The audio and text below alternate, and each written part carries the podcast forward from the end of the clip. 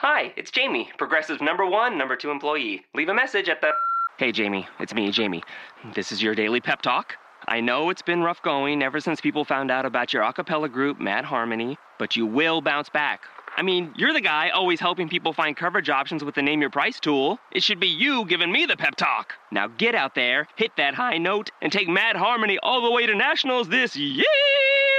Sorry, it's pitchy. Progressive Casualty Insurance Company and affiliates. Price and coverage match limited by state law.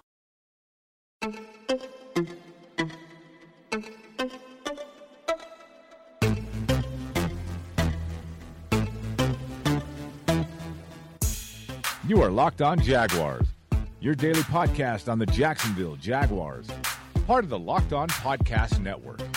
Your team every day.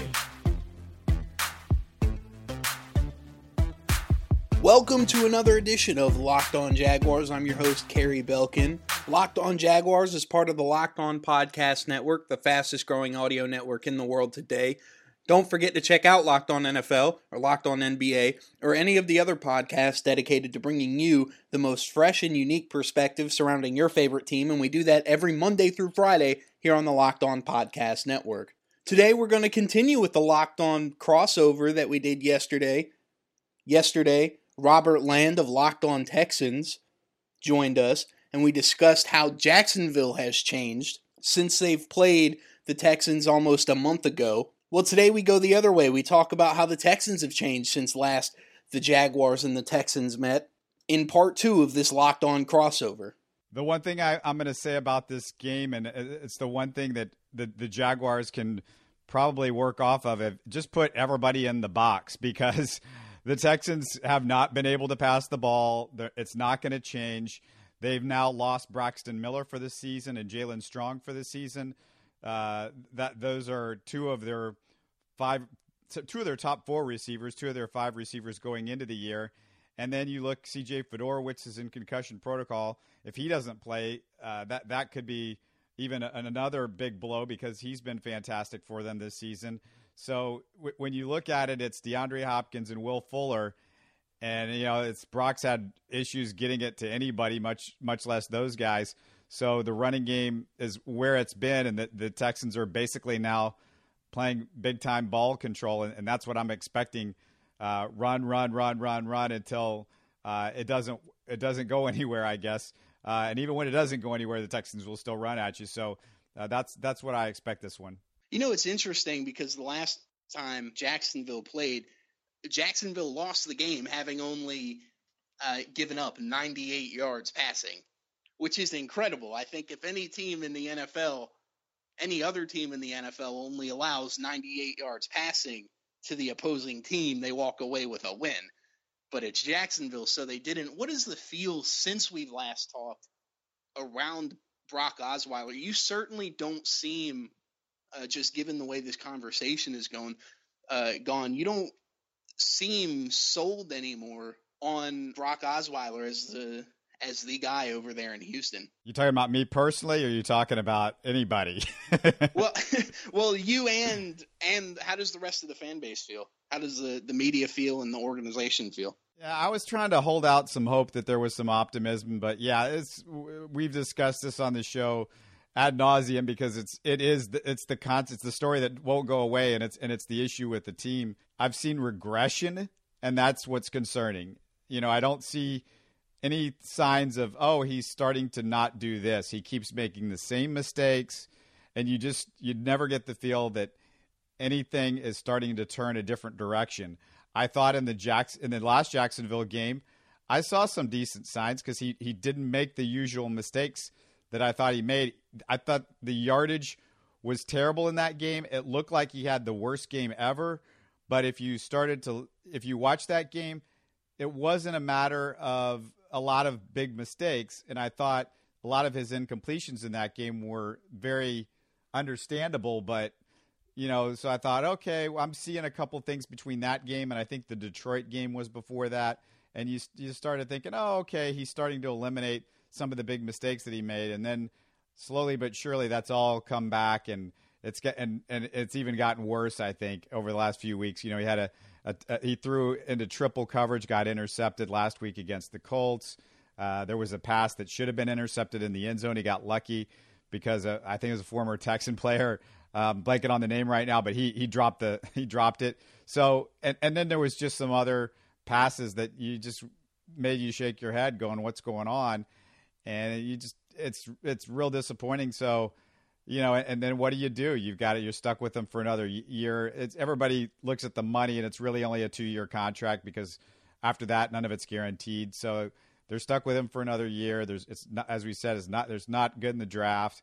So I, I don't know where they go from there. The, the, Texans are basically take the ball out of Brock's hands right now, and in the NFL these days, that can only work against you know the worst teams. When you play the better teams, that's just not gonna not gonna work a whole lot.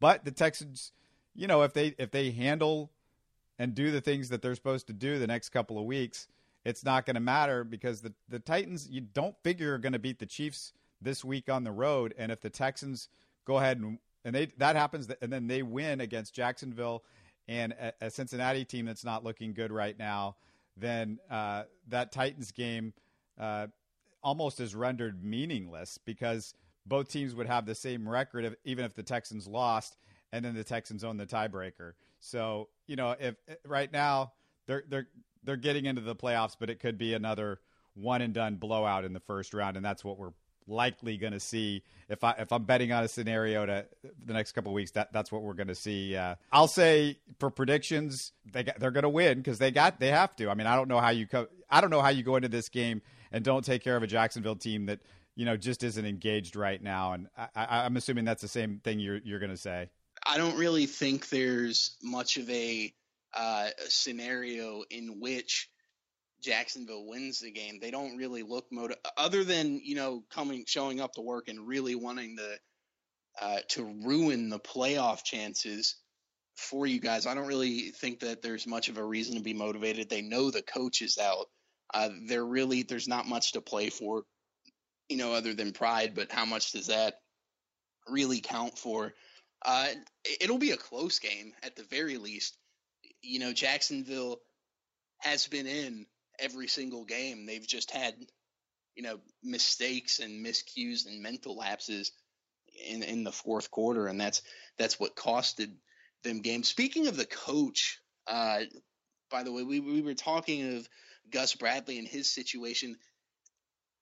What is the feeling there with Bill O'Brien? It's been it's it's something I've been curious about because you've you've heard rumblings of uh, of the you know because the Texans really aren't that great and maybe they should they should yeah. have dominated this division. And yeah. you know the I, I guess the loss to New England earlier in the season you know exacerbated that. Is there really any kind of is there any kind of heat on him any kind of pressure? Not not not from i don't think there's going to be any from the management because he's what he's been able to do with a bunch of crummy quarterbacks his first three years and I don't know, you know, who knows how much is he's to blame for those quarterbacks being his quarterbacks.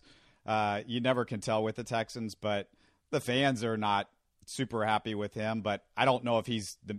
They don't consider him by any means the main problem. The main problem, they, they, if if you'd put it in order, I would say quarterback one, GM two, owner three, and maybe you flip flop the owner and the GM because the owner's been so tied to this GM.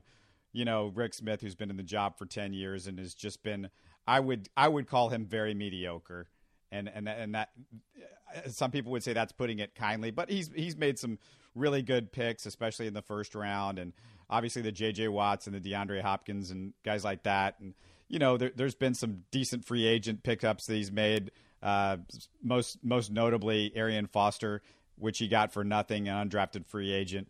So you know he he's had some hits, but you know, it's it's overall it's mediocre. The Texans have been mediocre. It's this they're the definition of mediocre over his tenure. Before we continue, let's pause briefly to tell our listeners about SeatGeek. The NFL season is in full swing and SeatGeek is the smartest, easiest way to find tickets for the games you want to see up close and in person this season. There's nothing like being in at the game for the biggest plays of the year, and with SeatGeek, it's never been easier to get the seats you want for a great value. SeatGeek has the best deals on every ticket in the house wherever you want to sit. Whether that's courtside, club seats, or the upper level, I have the SeatGeek app on my phone, and it's by far the easiest way I found to shop for tickets. I can be anywhere, and with just a few taps, I can instantly find seats for this weekend or any game this season. With SeatGeek, you can always get the best deal on every ticket because SeatGeek price compares for you by searching multiple ticket sites. Prices can vary depending on where you shop, but SeatGeek will always find you the lowest available price, and SeatGeek wants to help you get the most bang for your buck. That's why every ticket on SeatGeek is given a grade based on value. You'll immediately see any underpriced seats and be able to find the best deals that fit your budget. Plus, every ticket you buy on SeatGeek is backed by their 100% guarantee. Best of all, my listeners get a $20 rebate off their first SeatGeek purchase. To get your $20 rebate on tickets, download the SeatGeek app, go to the settings tab and click add a promo code. Enter promo code LO Jaguars capital L, capital O Jaguars, and SeatGeek will send you $20 after you've made your first ticket purchase. Download the SeatGeek app and enter promo code LO Jaguars, capital L, capital O Jaguars today. So how do you see, I guess we alluded to the to the game. How do you see this game shaking out yeah, just you said it, low scoring. They're not going to score because uh, the Texans have a good defense. They have a terrible offense. The Jags offense, no, no I, it would take some fluke things, some turnovers that turn into touch to, to quick touchdowns for this thing to get out of hand. But that's all I got. I mean, uh, I wish I could be more exciting, but the Texans kind of are leaving you in the doldrums, and in this game, this this game doesn't have a lot of uh, pizzazz to it, I guess, between these two teams either with with their offenses. No, it really doesn't. And honestly, I think Houston will actually get a leg up here uh, from from Jacksonville. You can almost always count on some kind of of miscue. Typically, special teams and offense for the Jaguars usually provide 10 points for the other team. Right. Uh, if you look at Blake Bortles, one of the first things he did in that game was throw a pick six on a routine 15 yard out. Um, you know, and, and, that put Jacksonville in an early hole and really, you know, helped Houston win that game. Uh, that touchdown added to, you know, ended up being the difference, I guess, in the in the game. And then there's just the we talked about the mental mistakes. Uh, I don't know if you saw it, but Blake Bortles on uh, on Sunday against the Vikings had a uh, had a false start as a quarterback. Uh, pulled went into his drop without the ball and nobody else moved and Uh-oh. you're just kind of yeah you're just kind of looking at it like what are you doing you know and then they had a a delay of game on a kickoff I have never seen that before. That's a good uh, one. Yeah, that's that's that's a really good one. You're just kind of scratching your head sometimes. And two weeks ago against Buffalo was really bad when they there was uh, down the stretch. Jacksonville's driving, uh, hoping to go up and seal the game uh, in the fourth quarter against the Bills in Buffalo. And there was a third and four play. Allen Robinson uh, got held, and it was a blatant, you know, holding, a defensive holding, should have been called a pass interference, um, and given the the Jaguars a, um, you know, a first down inside uh, Buffalo's ten, I think at that point they didn't get the call. The ball was incomplete, um, and so it's fourth and four, and Blake Bortles doesn't call a timeout and takes a delay of game penalty turns it into fourth and nine. And then if that's not, you know, bad enough, the next play he shows he has no idea where the sticks are, completes an underneath route that has no chance of getting it to the to the first down and it's like really? And that's been the thing with Blake Bortles through his entire career. It's not just been you know the interceptions or the or the fumbles. It's been mistakes in total Oh yeah, well, oh we know all about that. I mean, that's, that that sounds very familiar. Uh, Yeah, so maybe if nothing else, you can. There might be a little comedic effect to this game if the, for for entertainment value. I hate to say this because the, the, Texans are probably still going to win the AFC South or whatever, uh, but that's that's where I'm saying that the kind of indifference and the frustration of you know the Texans. It's not quite as bad as you're describing with Jacksonville, of course, but um, and and the, and the penalties they've they're they're the least penalized team, so that that's been one of the real positives. But yeah, that's the way it's going to be. Hey, well, I really appreciate you doing this, man. It's great to talk to you again, and and hopefully uh, the, the, AFC South will be a little bit more exciting for next year. Uh, uh, that's all I, I, that's all I got. yeah, no, uh, it's been like you said, it's been great doing this. I always uh, I always enjoy these, and hopefully next year, as you said, next we talk.